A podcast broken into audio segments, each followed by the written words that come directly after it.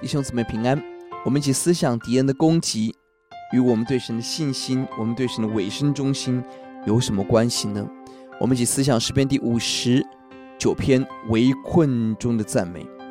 这篇诗篇，大卫面对扫罗的窥探，预备谋杀，而得着米甲的帮助，顺利逃脱。在这样的危机中，大卫坚持祷告，坚持赞美，这是大卫的信心与勇敢。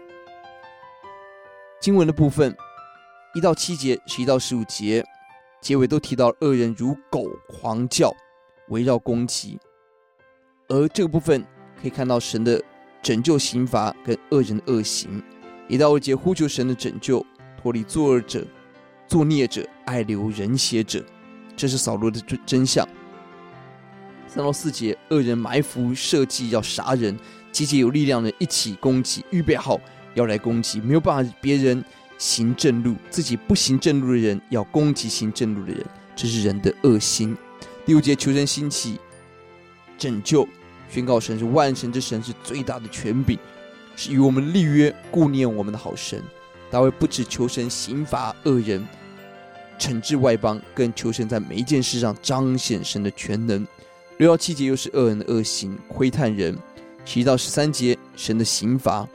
为什么祷告上帝不要杀他们？意思是不要立即击杀，以及人以为得胜是偶然，透过被赶散、被缠住，让我们在过程中认识神的掌权。吕振中译本则翻译成“不要怜悯他们，不要让他们忘记”。十四、十五节回到了恶人的行径。B 的部分要赞美神。第八节回应。第七节当恶人以为神看不见、听不见，神不知鬼不觉，神立刻第八节说：“我知道。”神要嗤笑人的诡计。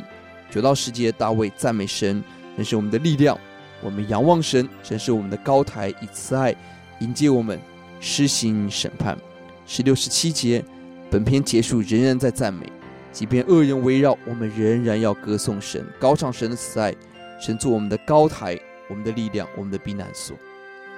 钥节的十六、十七节，但我要歌颂你的力量。早晨要高唱你的慈爱，因为你做了我的高台，在我急难的日子做了我的避难所，我的力量啊！我要歌颂你，因为神是我的高台，是赐恩给我的神。短短两节，力量、高台、慈爱各出现两次。最大危机，去经历到最真实神的同在，神的力量成我们的力量。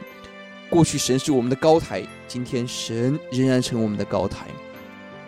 我们所高唱神的慈爱，要成我们生命真实的慈爱。神是赐恩的主，愿我们在困难中经历到神的真实。我们祷告，主，我们赞美您。哦，主啊，愿我们不但看到恶人，我们更看到神更大的奇妙，让患难成使客观的信仰变成主观我们生命真实的经历。谢谢主，祷告奉主的名，阿门。